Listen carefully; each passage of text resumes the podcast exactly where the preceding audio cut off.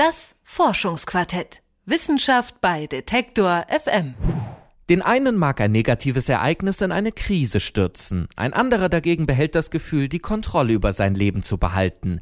Psychologen kennen diese Fähigkeit, diese innere Widerstandskraft gegen äußere Einflüsse als Resilienz. Resilienz ist vermutlich angelernt und deswegen gibt es inzwischen auch eine ganze Reihe von Ratgeberbüchern, um die eigene Resilienz oder die der Kinder zu steigern.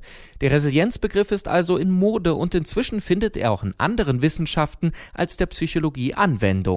Können also zum Beispiel Ökosysteme resilient sein oder Städte und Gemeinschaften? Und wenn ja, was heißt das dann genau? Detektor FM Reporter Mike Sattler berichtet. Krisen haben allgemein einen schlechten Ruf. Sie werden mit Problemen assoziiert und mit Verlust. Wer in eine Krise gerät, dem geht es erst einmal schlecht. Ob das nun Griechenland ist, VW, Manchester United oder einfach ein Freund, der von seiner Partnerin verlassen wurde.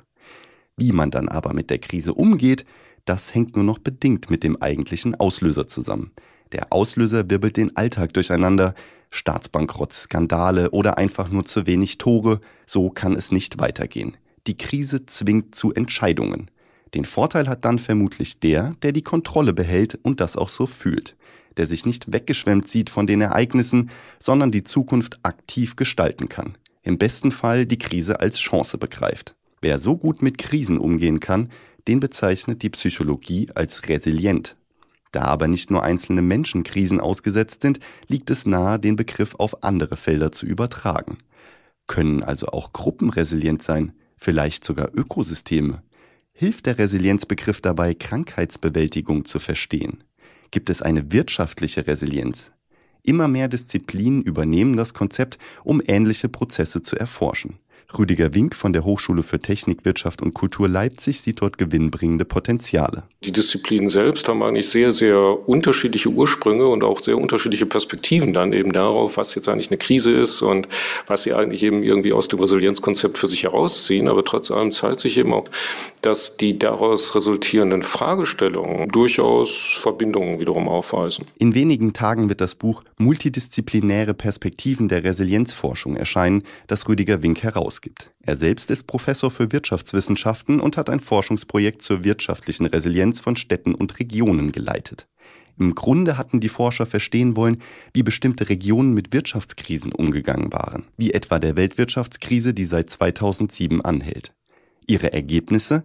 Regionen, die stark von großen Industrien geprägt sind, erleben in einer globalen Krise erst einmal Einbrüche. Regionen, die eben einen sehr hohen Anteil an Exportindustrien hatten, die sehen erst einmal in der Krise sehr schlecht aus. Also Stuttgart bricht im Bruttoinlandsprodukt extrem ein, haben aber dann eben im Anschluss wiederum, weil dann die Exportnachfrage aus China kommt, dann eben durchaus wieder eine stärkere wirtschaftliche Entwicklung gehabt. Regionen mit viel Dienstleistung und Kreativindustrie wie Leipzig oder Freiburg verzeichneten dagegen stetiges Wachstum.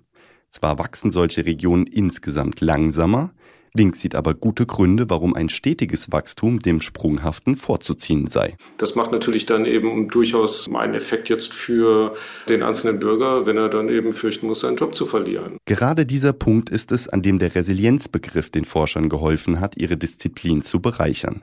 Anstatt nur Bruttoinlandsprodukte zu vergleichen, haben sie einen umfassenderen Begriff davon entwickelt, was es eigentlich heißt, gut durch die Krise zu kommen. Als Daten dienten ihnen Interviews mit Akteuren in den jeweiligen Regionen. Diese sollten durchaus subjektiv Auskunft geben, wie sie die Krise erlebt und deren Auswirkungen empfunden hatten. Gefragt wurden dabei nicht nur Unternehmen. Vertreter einzelner Unternehmensverbände, Gewerkschaften, Städte, Regionsvertreter im Bereich der Verwaltung bis hin eben zu Nichtregierungsorganisationen, Umweltschutzgruppen, ähnliches dann dabei. Warum aber waren die Dienstleistungsregionen und die Kreativwirtschaft besser durch die Krise gekommen? Wink hält zunächst deren Organisationsprinzip für flexibler. Gerade in der Kreativwirtschaft sind es die Akteure gewohnt, ständig neue Impulse aufnehmen zu müssen. Es sind in der Regel kleinteilige Netzwerke, die schneller auf äußere Störfaktoren reagieren können. Große Unternehmen sind eher nach dem Prinzip der Effizienz organisiert, sagt Wink. Und das ist für ihn ein Gegensatzpaar. Effizienz und Resilienz. Also das ist eben genau dieser Zielkonflikt eben zwischen sogenannter Effizienz und Resilienz. Also man denkt eben durch Spezialisierung, dadurch, dass man eben sehr arbeitsteilig vorgeht und eben denkt, jemand muss absolut dann eben für ein Fach möglichst tief ausgebildet sein, meint man eben die Effizienz dieser Ressource möglichst stark nutzen zu können dann dabei. Aber es erhöht natürlich automatisch die Krisenanfälligkeit. Ein Team von Spezialisten hat es also schwerer, über das jeweilige Fachgebiet hinauszudenken. Gerade das ist in Krisensituationen aber wichtig.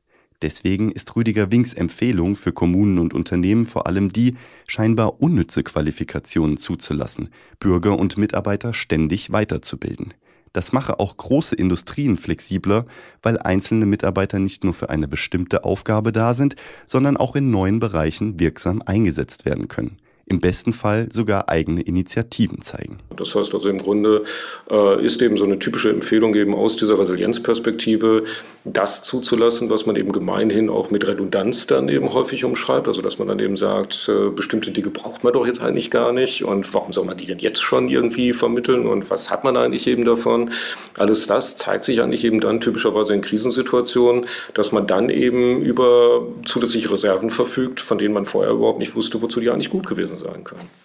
Letztlich stammt das Wort Krise vom griechischen Krisis und bedeutet Entscheidung. In Krisensituationen werden wir zu Entscheidungen gezwungen.